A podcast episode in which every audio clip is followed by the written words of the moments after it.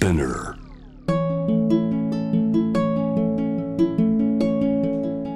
福本敦子の聞くコスメ。こんにちは福本敦子です。いつも聞いてくださってありがとうございます。今週は待望のゲストの回です。今回は YouTube の二人パパというチャンネルをやられているみっつんさんという、えー男性の方がゲストです。あのお話の中でも出てくるんですけれどもみっつんさんは、えー、とパートナーが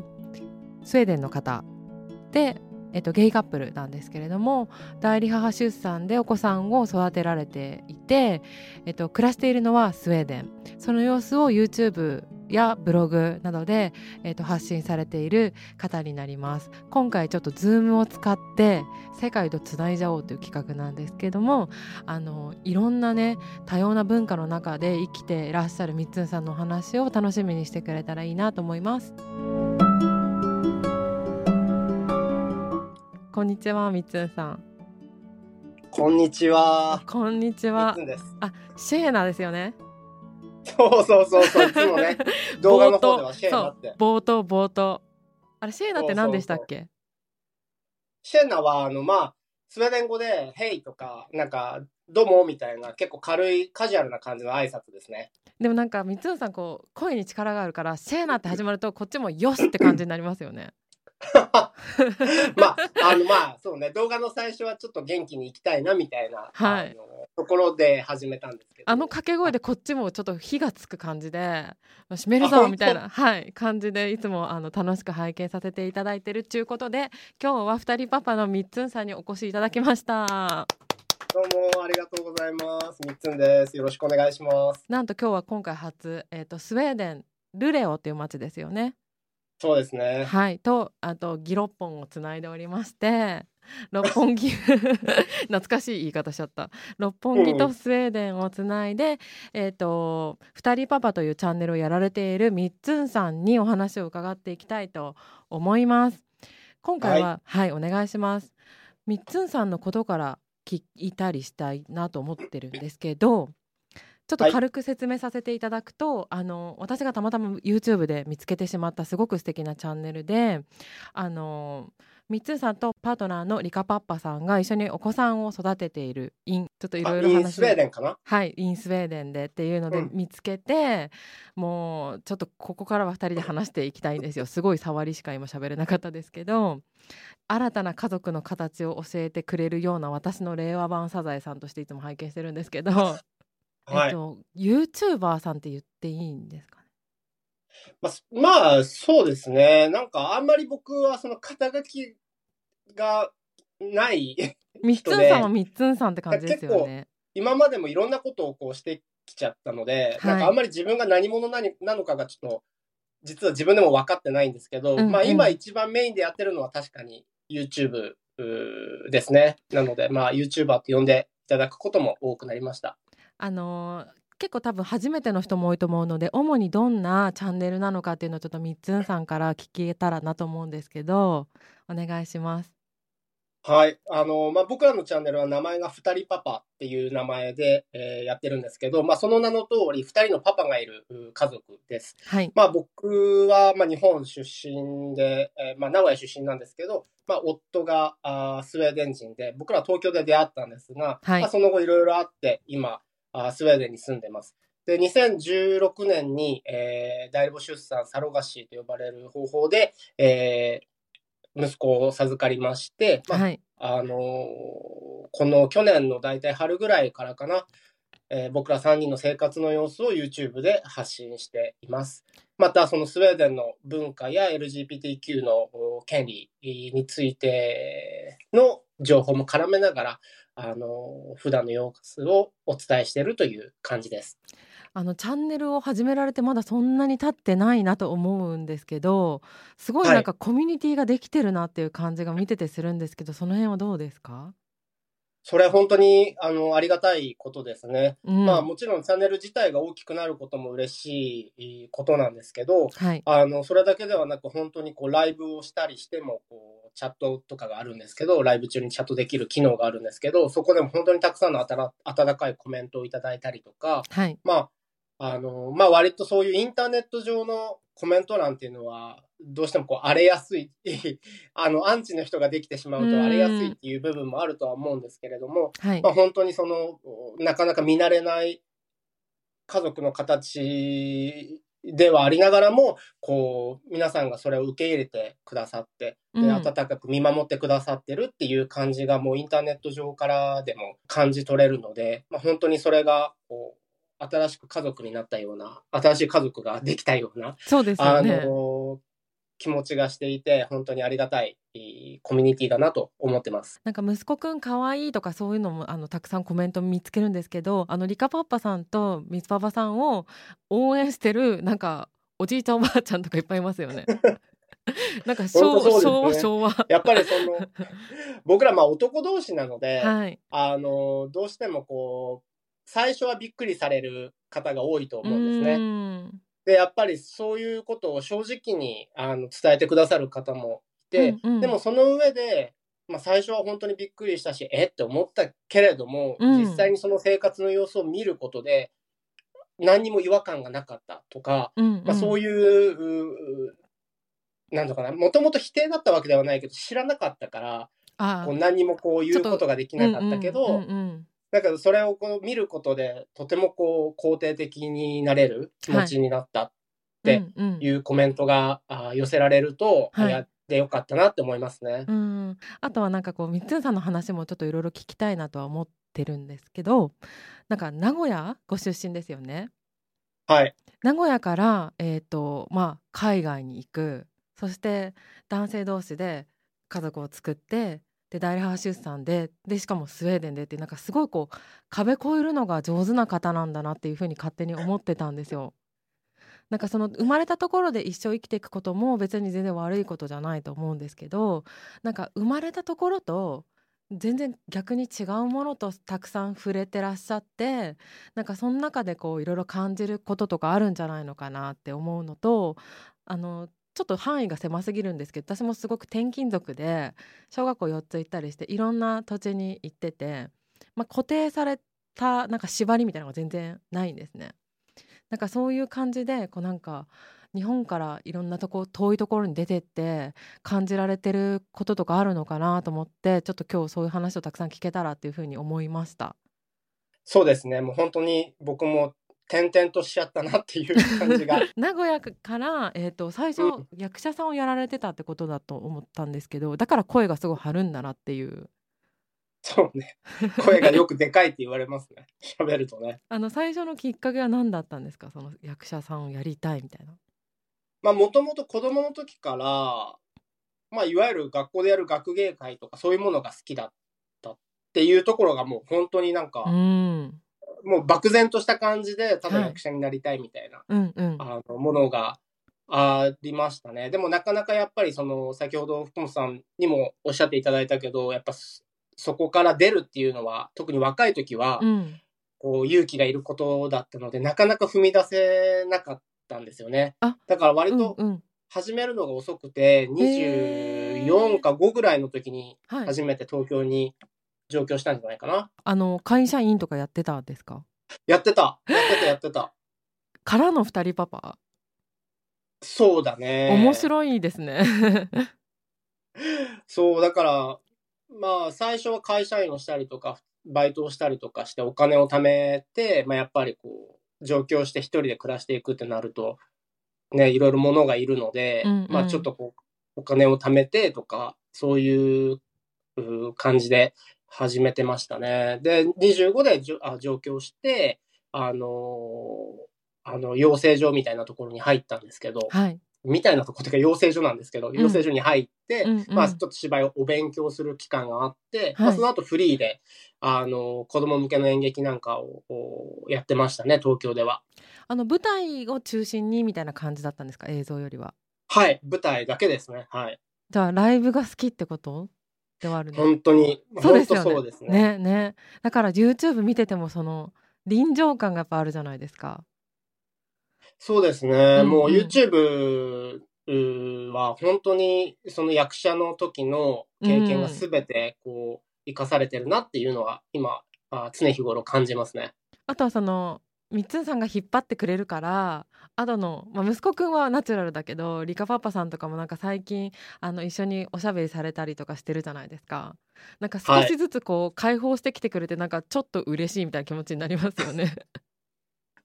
やっぱり YouTube って特にこういう家族 Vlog とかだと自分たちの生活を出していくことになるので、うんうんまあ、どういう出し方にしていいのかプライバシーの部分も含めてこう少しずつ少しずつこう様子を見ながらあ始めて、えーいたので、まあ、はい最近はだいぶそうやっていい、ね、リアクションもいただけるようになったので、うんリカも安心してあトークをしたりとかできるようになってきたみたいですね。なるほどえでもちょっとあじゃあ最初慎重だったっていう感じだったんですね。そうですね。あの、まあ、ブログとかで発信はしていたんですけど、うんうんやっぱり YouTube ってなるとまた影響力も違いますし、うんうん、あの、やっぱこう、何をどう見せるかによって、確かに、ね、やっぱりすべ、ね、やっぱ全ては見せられないじゃないですか。うんうんうん。だから、そういうところで、あの、自分たちのこうやり方っていうのを模索しながら始めて、うん。あの、最近はそこでこう、なんていうのかな、まあ、安心できるうんうん範囲の中でこう発信ができるようになってきたっていうところかなと思います。あとなんかリカパパさんちょっとこう慎重派だけどちゃんと話合わせるそう今日する話に合わせた服とか着てくれるのすごい可愛いですよね。そう、なんかなんだかんだ言ってね、うん、あの、やる気満々なんですよ。でもきっとみつんさんの影響もありますよね。どうまあ、お互いにね、ねやっぱりあの、ずっといるので、僕も影響を受けてるし、うんうんあの、割となんか正反対な性格というか、全然違うタイプの人間なので、うんうんまあ、そのお互いに足りないところを、あの、補え合えてるのかななんて思いますけど。じゃあそんなリカパパさんに会ったあの頃の話とか聞いてもいいでしょうか？略役者さんからの。ぜひぜひどうぞ。はい、えそれどのぐらい時が経ってるんですか？役者さんやってから。えーっと、でも、東京出てから3年ぐらいじゃないかな。うーんで、えっと、この間動画であのお話しされてましたけどうん。出会いました。うん。えもうこの人だと思ったんですか？女子の質問しちゃった。こ、この人、うん、でも割とそうだね。なんか、ちょっとこの人と真面目に付き合ってみようっていうふうには思いましたね。うんうんうんうんうんうん。そ のそうって言うとなんか前に真面目に付き合ってなかったみたいなんだけど、いやそのままあいろんなのありますよね。そう、まあ、はいあのーまあちょっとね、こう、真面目じゃなかった時期もあったと思うので、その前は。うんうん、まあそういう意味でちょっと若かったので、はいちょっと本腰入れてみるかっていうことでそうですね。はいはいそうそうそう。そっからなんか一回ロンドンに行ったみたいなお話されてませんでした？リカと知り合って3年ぐらい経った時に、まあその、リカはずっと会社員をしてたんですけど、してるんですけど、うんうんあの、東京で働いてた会社から、まあ転勤のオファーがあっはいて、で、まあ、本人自体も、もうその時点で東京に10年近く住んでいたので、まうん。あ、ちょっと違うところでキャリアを積みたいっていう思いがあったようで、うんうん。あの、ロンドンに行くっていう話が、あの、出まして、うん。まだその時に、プロポーズとかではなかったんですけど、どうする？一緒に行くみたいな感じで聞かれ、聞いてもらったので、あ、じゃあ行こっか、みたいな感じで、割と、流あのれ自然になんか決まったっていう感じですね。うんあじゃあもうそれが全然い2011年だったかな。やでも結構最近っていうか10年前ですよねまだそうですね。怒涛の10年じゃないですか本当になんか、僕、さっきもね、こう、言われたけど、こう、コロコロ変わってるじゃない、変わってるんですよ、状況が。うんで、うん僕、5年ごとぐらいにそういう大きな変化がすごいあって、いて座の矢がビュンっていっちゃう時期が来るんですねそうなんですよね。うんうん。なんか、あんま自分で、もちろん計画はしてるけど、はい。あんまそう5年ごとにとかではなくて、たまたま振り返ったら5年ごとだったんだけど、20歳ぐらいの時、実は、まあ、名古屋にいる時もちょっと半年ぐらいアメリカに留学してたりとか、ん。で、25の時が大体、その役者を始めて上京した時、うんうん。で、30歳でロンドンに引っ越して、はい。そのロンドンに引っ越した時が、まあ結婚した時だったんだけど、うんうん。で、35で子供が生まれてみたいな、まあそういう5年ごとぐらいにあるので、あの、40歳でもう YouTube9 万人いってみたいな。あ、そうそうそうそう、本当ねおめでとうございます。生活がガラッと変わるみたいな。はいはいはいはい。でもすごいなんか弾力のある人生で素敵です。まあ本当にもう、まあ僕、割と飽き性な人間なので、多はい。分同じ場所にじっとしていられないんだろうなっていうのは自覚はしてます。あの海外に住もうとか住みたいみたいな意識があったんですか？あまりなかったですね、実は。のあそうなんだいわゆる今、ね、スウェーデン人の夫ですけども、それの前までは日本人じゃない方とお付き合いしたこともなかったですし、うんまああの、まあ、たまたま、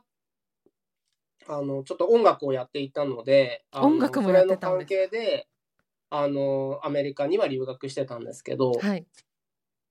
じゃあ意識せずもう本当にあれですねご縁っていうか出会いでそうなっているみたいなうん、感じ、本当にそうですね。ね。ご縁は常に、ご縁はというか本当に、もう常に人に助けられて運ばれてるって感じはしますね。う。ー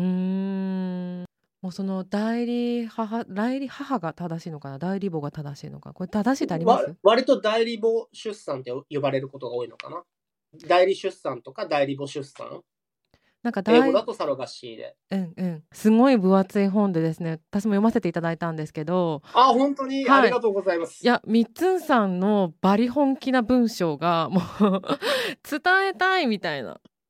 きっとなんか今ってあのもうそのゲイの人とか関係なくいろんな人が楽しんでるじゃないですかみっつさんたちの暮らしを。年齢も性別も関係なくて。そどういうそこが私はすごい好きなところなんですけどでも多分最初の初期の頃ってその自分と同じような人あのゲイカップルで子供が欲しい人の役に立ちたいって多分思われてた思いが強かったんじゃないかなと思うんですけどそれがすごく前面に文章に出てるあの熱い一冊あのぜひチェックしてみてください。もう全部書いてありますよね。本当に？あのどうやなんで子供を持ちたいと思ったところからう。ん。子供が生まれて自分の国に帰るまでうんうん。が、あの書かれてますので、ぜひあの見ていただけ読んでいただけたらと思います。いやもう臨場感がすごい文章でなんか私も立ち会ってんじゃねえかってちょっと錯覚しちゃう。あの生まれた日の下りとかすごいなと思ったんですけどやっぱりそれだけちょっとごめんなさい。ここあの失礼がないように言いたいんですけどなんかそそのあの細かい文章を書くぐらいやっぱりなんだろう子供を持つとか結婚して今のそのライフスタイルを作るっていう時になんか自分の中でこう葛藤というかなんて言えばいいのかな。なあんだけ文章にしたいっていうぐらいのなんかなんて言うんだろう。開拓した感じってあったんですか？もちろん僕も日本で生まれた人間ですし、昭和生まれだし、うんうん。ゲイが子供を持つなんていうことは本当に考えられもしない中で育ってきてたので、で、子供を持つことですら、なんていうのかな、もう諦めるというか、本当に捨てた、一度捨てたこう希望だったので、うんうん。まあそれを目の前にまたその希望があるかもしれないって思った時に、うん。こう、整理しなきゃいけない気持ち、うん考えっていうものはたくさんあったと思います。うんなので、まあ、もともとはブログから始まったものだったんですけど、それを書いていくことで、あの、本当に自分の、こう、なんていうのかな、気持ちの整理ができたなっていうふうには思います。もちろん最初のきっかけは、今おっしゃっていただいたように、こう、自分たちがやっぱりこう、情報を探していたときに、はい。そういう情報がやっぱり日本語で書かれているものがなかったという部分が大きくて、まあ、もしそういう情報が欲しい人がいるのであれば、うん。書きたいな、提供していきたいな、シェアしていきたいなっていうところで、はあったんですけどやっぱりり本当に自分の気持ちの整理ができた部分だったりとか、うんうん。まあ、あとはゲイの人だけではなく、逆にもっと、どん、なんていうのかな、子供を持たなきゃいけないわけじゃないんだよっていう部分も含めて、うんうんあの、たくさんの方に、あの、選択ができる人生を、うん送れるよっていうことを共感していただいたんじゃないかなって、あの、いろんな感想をね、伺うと感じたりしてます。なんか私も、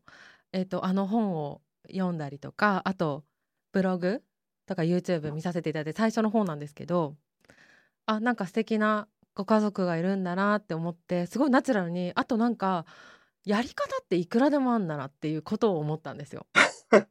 なんか本当そうだね。ね諦めなくてもいいっていうかこう自分が例えばその異性愛者じゃないとかそういう条件とかで何かを諦めなきゃいけないとかって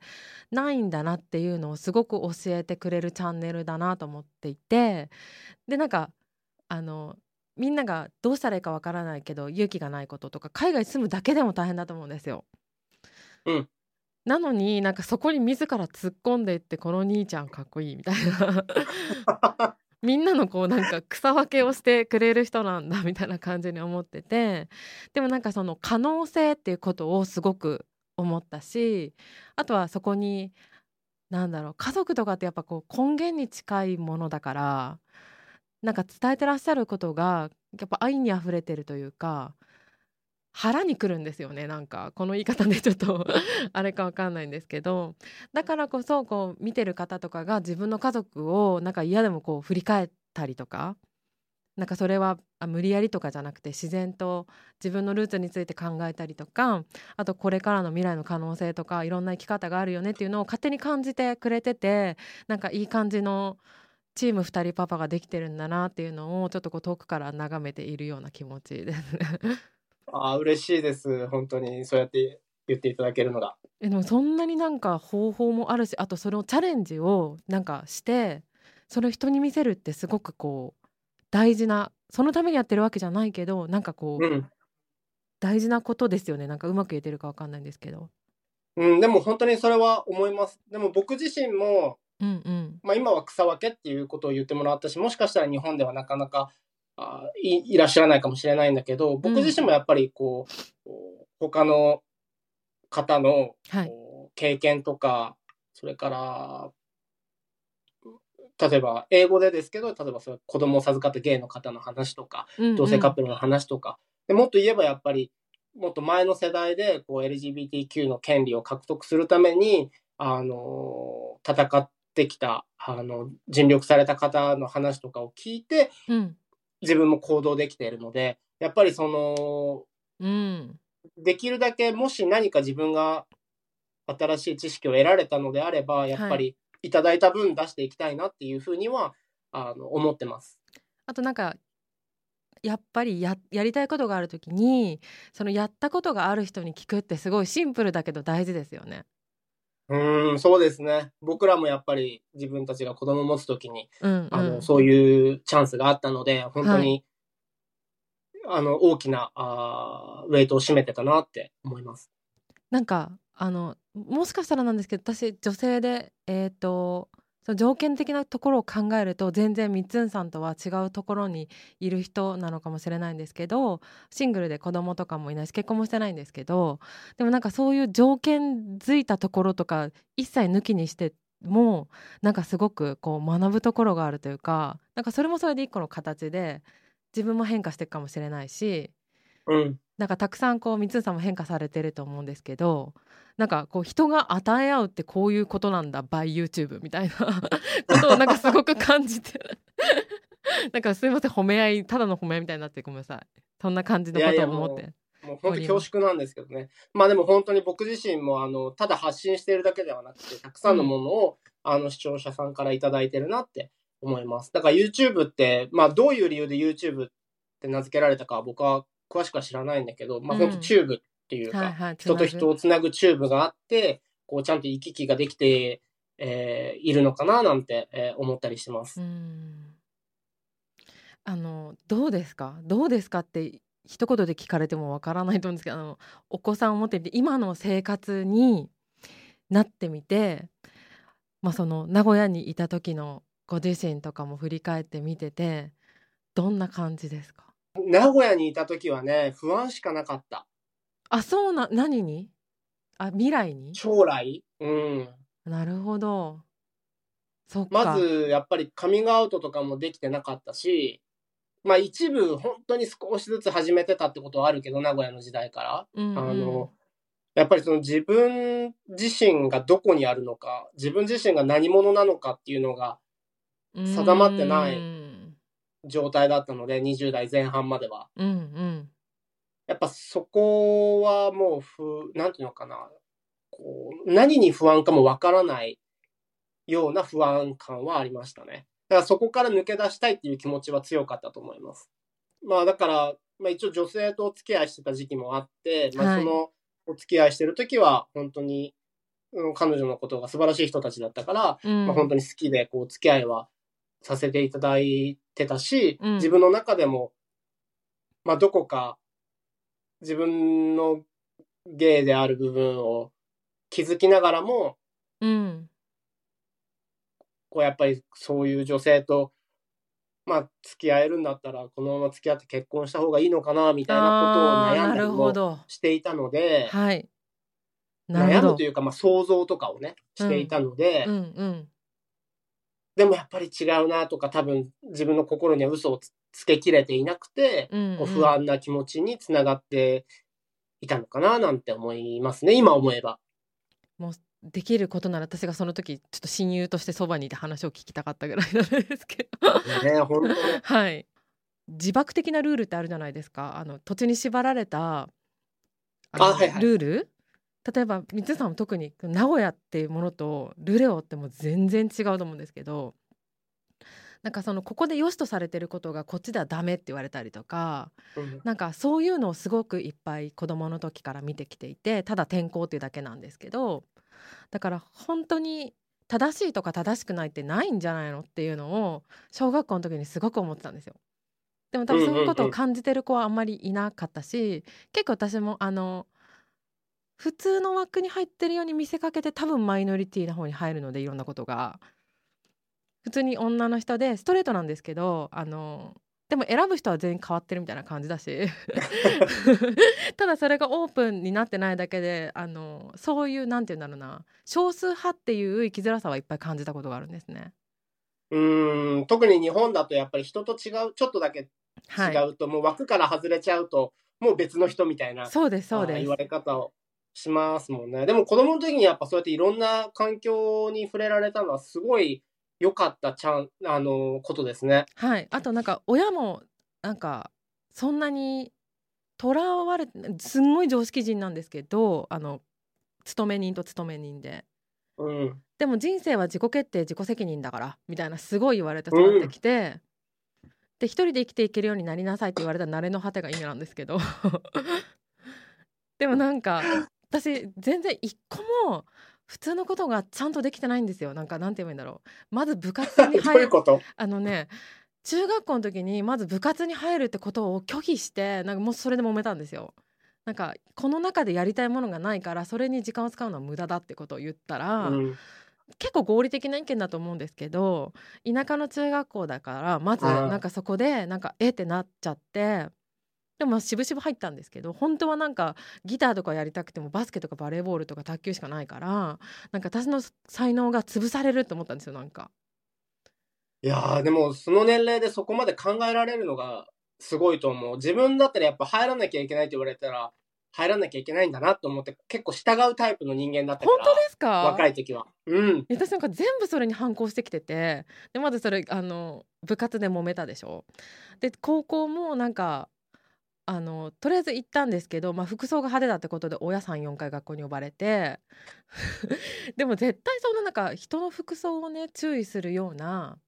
教育っていうか仕事の内容で先生大丈夫みたいな感じに思ってたんですよ。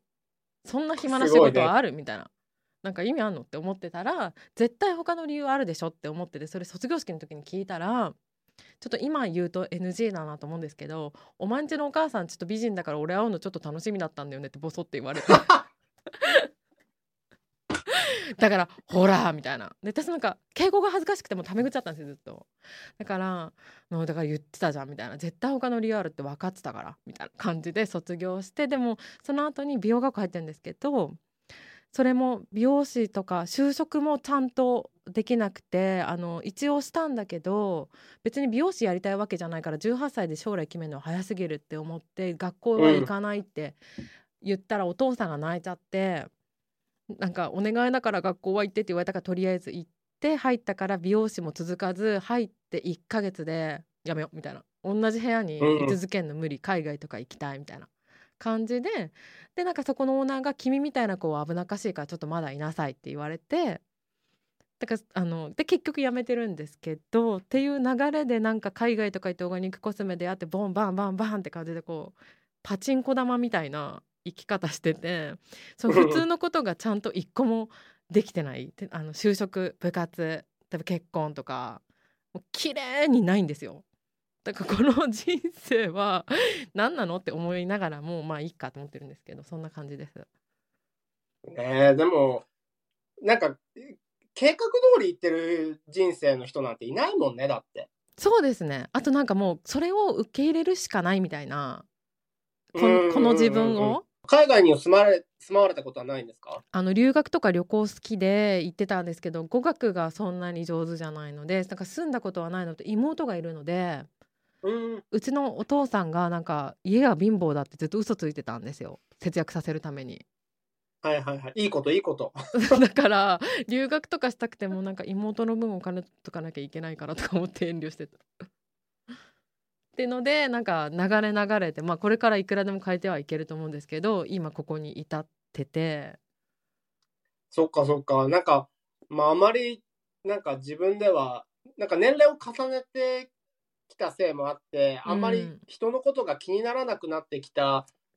部分がああるんですよね。はい福本さんどうかわかんないけど、うんやっぱこう特に僕は割と若い時は福本さんと違って、こう、なんていうのかな、こう、言われたらこう、従うとか、まあちょっと変わったことは言われてたけど、でも割とその、なんていうのかな、正しいと言われるものに対して、こう、抗わない。従うみたいなタイプだったから、はい。なんかその人の目もすごい気になったし、人の評価もすごい気になるうしかといって別に特別こう優れてたわけじゃないんですよ。こう勉強ができるとか、うん。うん。あの、モテるとか、そういうことではないんだけど、でもすごいその周りからの評価に気になってしまうタイプの人間だったので、そうなんだあの、それが年を取ってどんどんこうんうんう気にならなくなってきた時に表現っていうのが、あの、楽になりましたね。もう自分のままでいいや、みたいな。うんうんうんうんいい部分も悪い部分も、まあ、すもちろん全ては出せないんだけれども、うんそう作る必要はないなっていうことに、もう今、あの感じながらやってますね。なんかでもそう元がそうだとやっぱり最初はすごく怖かったですか？やっぱり。いや、もうブログを始める時が一番怖かった。そう2015年にブログを始める時に、うん。やっぱりその自分の思いとしてはこの情報をシェアしたいっていう、まあ、コアな気持ちがあったから、うん。うんそれがパワーになって始めはしたけれども、うんうん。もう最初何をどうやってどこから書いていいか分かんなかったからものすごいこうリリースするまでに公開するまでにものすごい時間がかかあものすごいじゃないけどうんまあすごいいろんなことを考えてまとめて出し始めたっていうとこですね。でもうこれでやっぱり大母出産っていうことのリアルがうん。知らない人たちの中にこの情報を提供していくからやっぱりその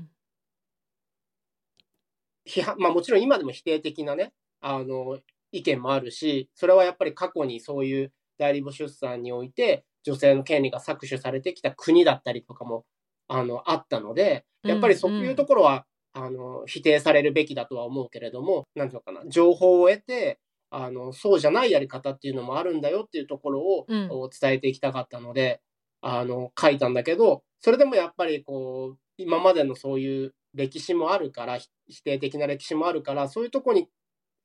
こう、そういうところからこう、否定される、こう、しまう、否定されてしまうんじゃないかっていうところでものすごい、あの、怖くて、うん。あの、大変だった、プレッシャーがあった思い出がありますね。まあ今でこそこうやって本を書いたりすることでいろんなことを知ってもらえて、うんうん。こう肯定、えー的な目で見ていただくことも多くなったんだけど、うん。やっぱり一番最初のそのブログを始めた時っていうのは本当にえー怖かったですね。うん。そうですよねうん。まあ本当にコロナの時代になって、こううん。特に SNS でのあのつながりっていうのが、あーそういう機会が増えた人が多いと思うんだけど、うん。まあ、もちろんね直接会えたら会えた方がいいとは思うけれども、うん。本当に今僕これだけ距離があっても日本とスウェーデンと距離があっても、うん。すごいたくさん素晴らしい出会いとかはい。コミュニケーションっていうのも取れるようになったので、うん。本当にこの発信を始めてよかったなって思うし今福本さんがおっしゃってたようにね、こう発信をすることで受け取れるものが、あうんうんたくさんあるんだなって、あの、思ったりしてます。なんかその会わなくても見えないコミュニケーションって言ったらあれなんですけどえっ、とこっち側はみっつんさん知ってるけど視聴者さんのことを一人一人は顔がわからないけどでもそれでもやっぱりなんか受け取るものとかなんか交換し合うことってすっごくありますよね。うん、もう本当にそれは思います。で、それは多分その次に作る動画につながっていってると思うから、うんうんだからこそ、なんていうのかな、こう、たくさんのコメントをいただけるのかなって思って、あの、感謝しますね、本当に。前だったらその役者さんとかテレビとか出る人ってなんか一方的にこう視聴者に与えていくようなパフォーマンスがまあ20年前とか10年前とかだったらなんかこう出てる人の方が偉いみたいな感じってすごくあったような気がしていて私は感覚として正しい情報を、えー、とメディアが発してるんだからねみたいなところと受けてっていう関係だったと思うんですけど特にその YouTube とか見てて思うんですけどフェアですよねなんか。うん。もう多分それは、うんなんていうのかな、こう、発信する側、受信者側とかだけではなくて、うんコミュニケーション、すべてのコミュニケーションがうんうんうんうんそうなっていく時代なんだと思うんですよね。はいやっぱりその今はその、え、どっちが偉いみたいな話をされたけど、やっぱり今僕、ここスウェーデンで感じるのは、やっうんうんぱあんまりどっちが偉いっていう感覚がない。やっぱみんな同じ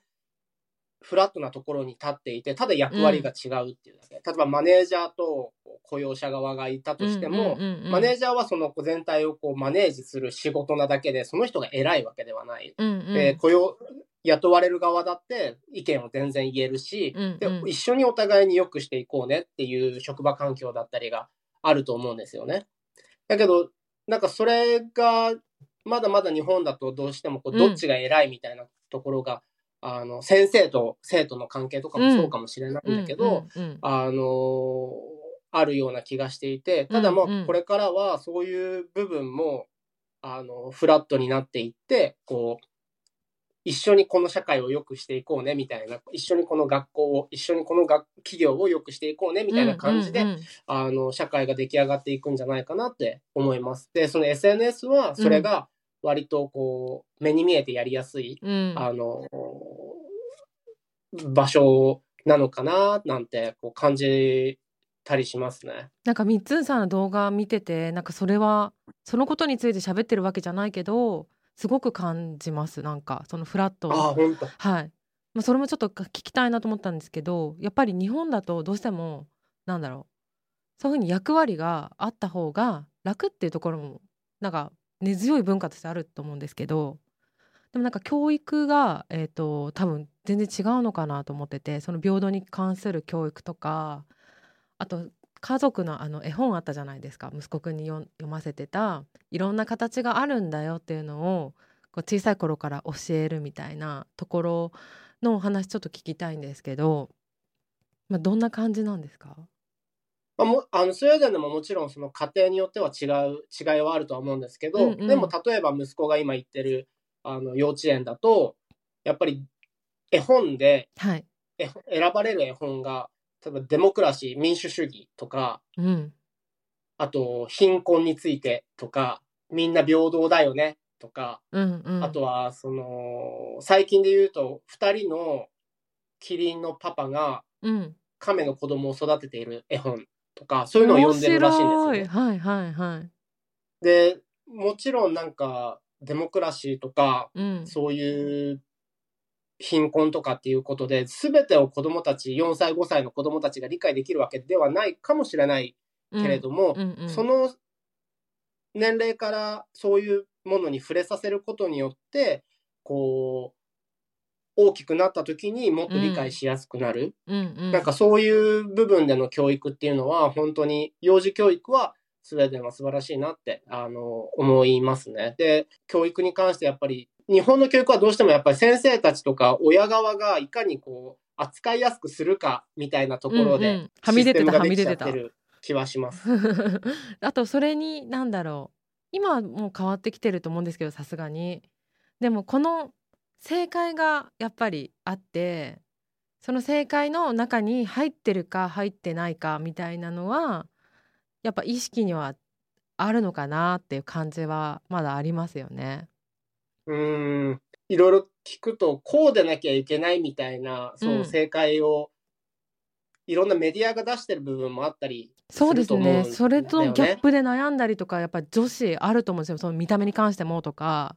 なんかうん綺麗ってこういうことなのっていうのが多分今はね、いろんな方が活躍されてて、それこそファッションショーとかも多様性のあるモデル使うとか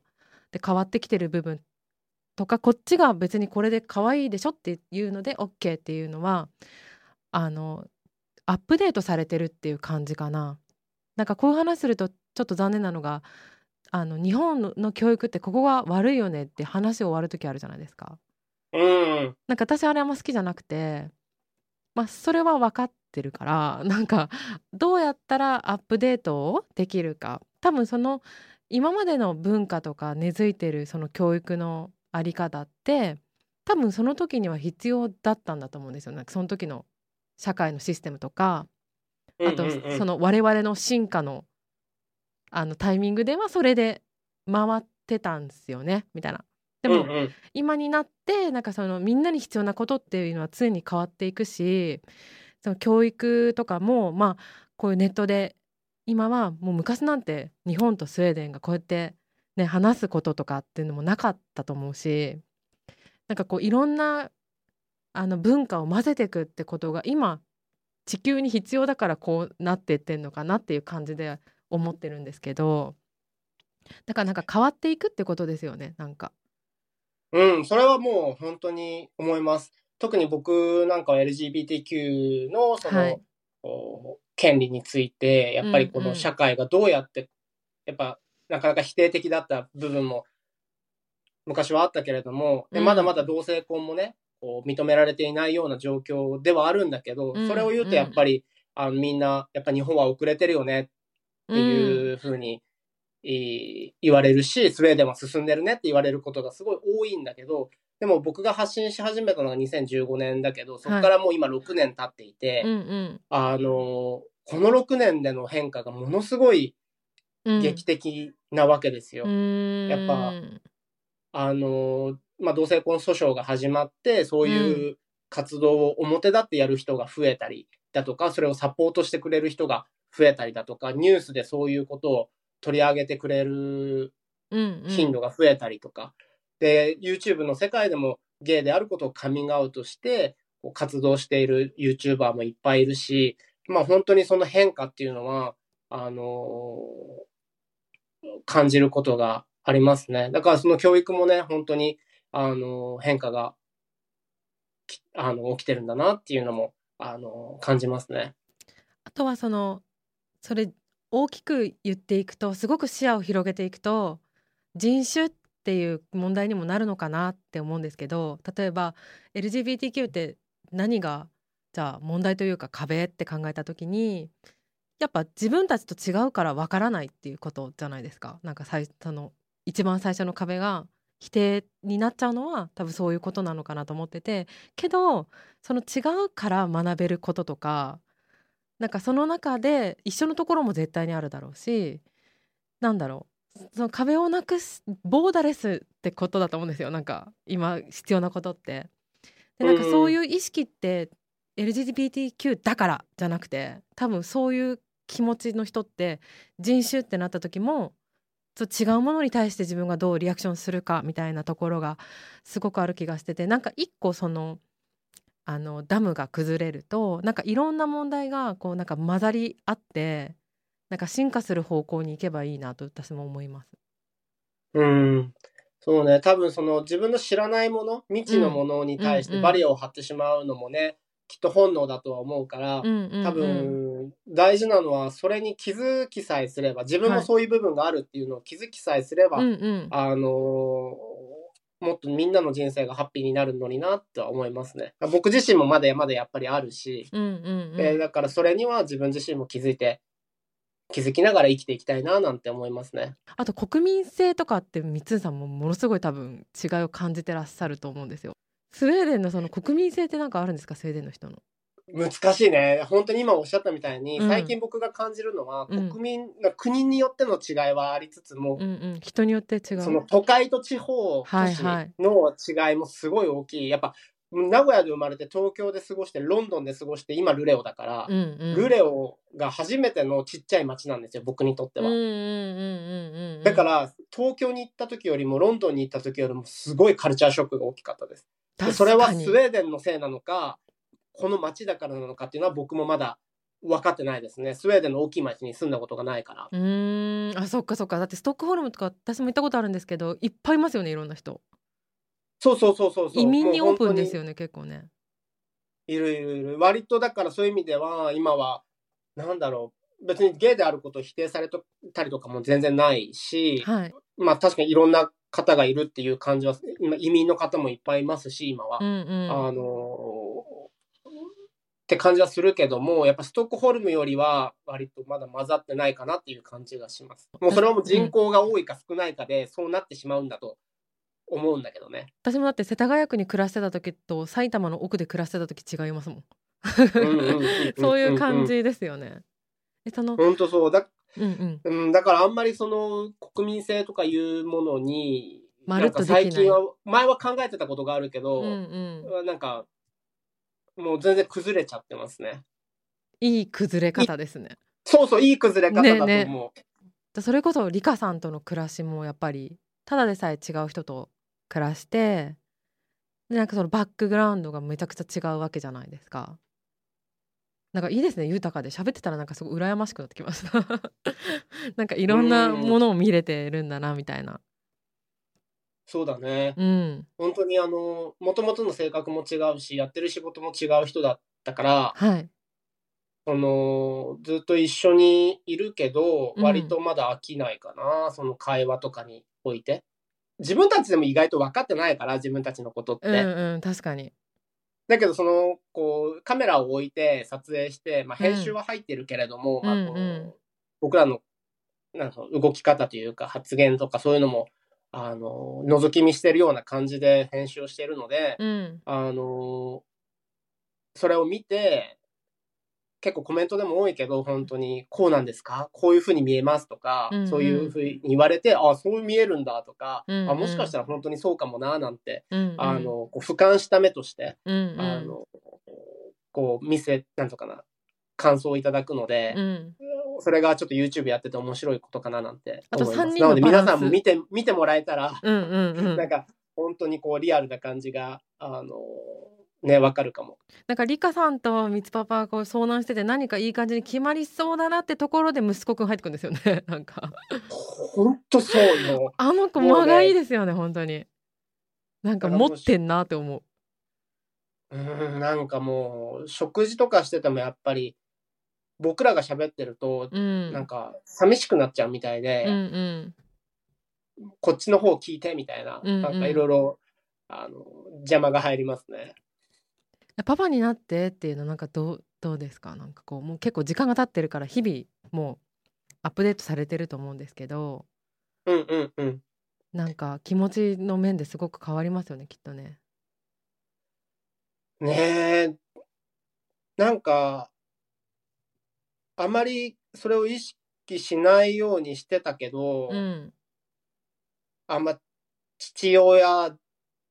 前というか、はいはいよきパパ。父うん、っていうふうにはあんまり考えたくなかったんだけど、うんでもやっぱりそのもっと子供ができる前まではこういう楽しくて自由な父親でありたいみたいな口うるさく言わなきゃいけない時もあったりしてよく諭してますそう。いう時に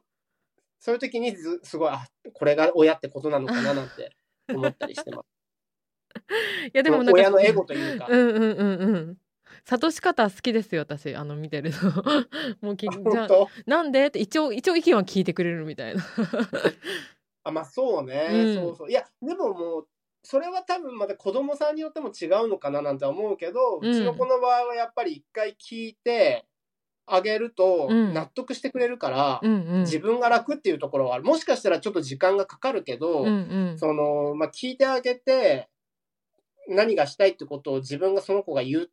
言うとなんかそれでもやっぱダメだよっていうと分かってくれるというか、うんうん。あ結局自分が自分が楽にやりたいからそうやってやってるだけで、うんうん。あんまりそのこれが正解だとも思ってないんだけどね。あとなんか関係性が今そうっていう感じなのかな。もしかしたらそうそうそう。ね。ねなんかやっぱ子供って成長していくから、うんうん。すごいそれでこうなんのかなコミュニケーションの仕方も変わってくるし、うんうん。子供は子供でもう幼稚園に出てさ社会があるじゃないそこに。うんうん。でその友達から影響を受けて言葉遣いとかも変わってくるし、うん。それはそれでもう彼のもうアイデンティティだから、うん。もうなんかそれにもうこう対応していくしかないなと思って。もう社会に出てさ会社に会社員とかしてても新しい会社に行ったらその新しい職場の人がいてその人とコミュニケーションをつ作っていくような感じじゃない、うんうん。で子供はさどんどん変化していっちゃうからさ、うん。毎毎月毎年新しい人間に出会うようなうん感覚はしてるんですね。うんでもなんかいいですね。その都度コミュニケーションを作っていかなきゃなとはあの思います。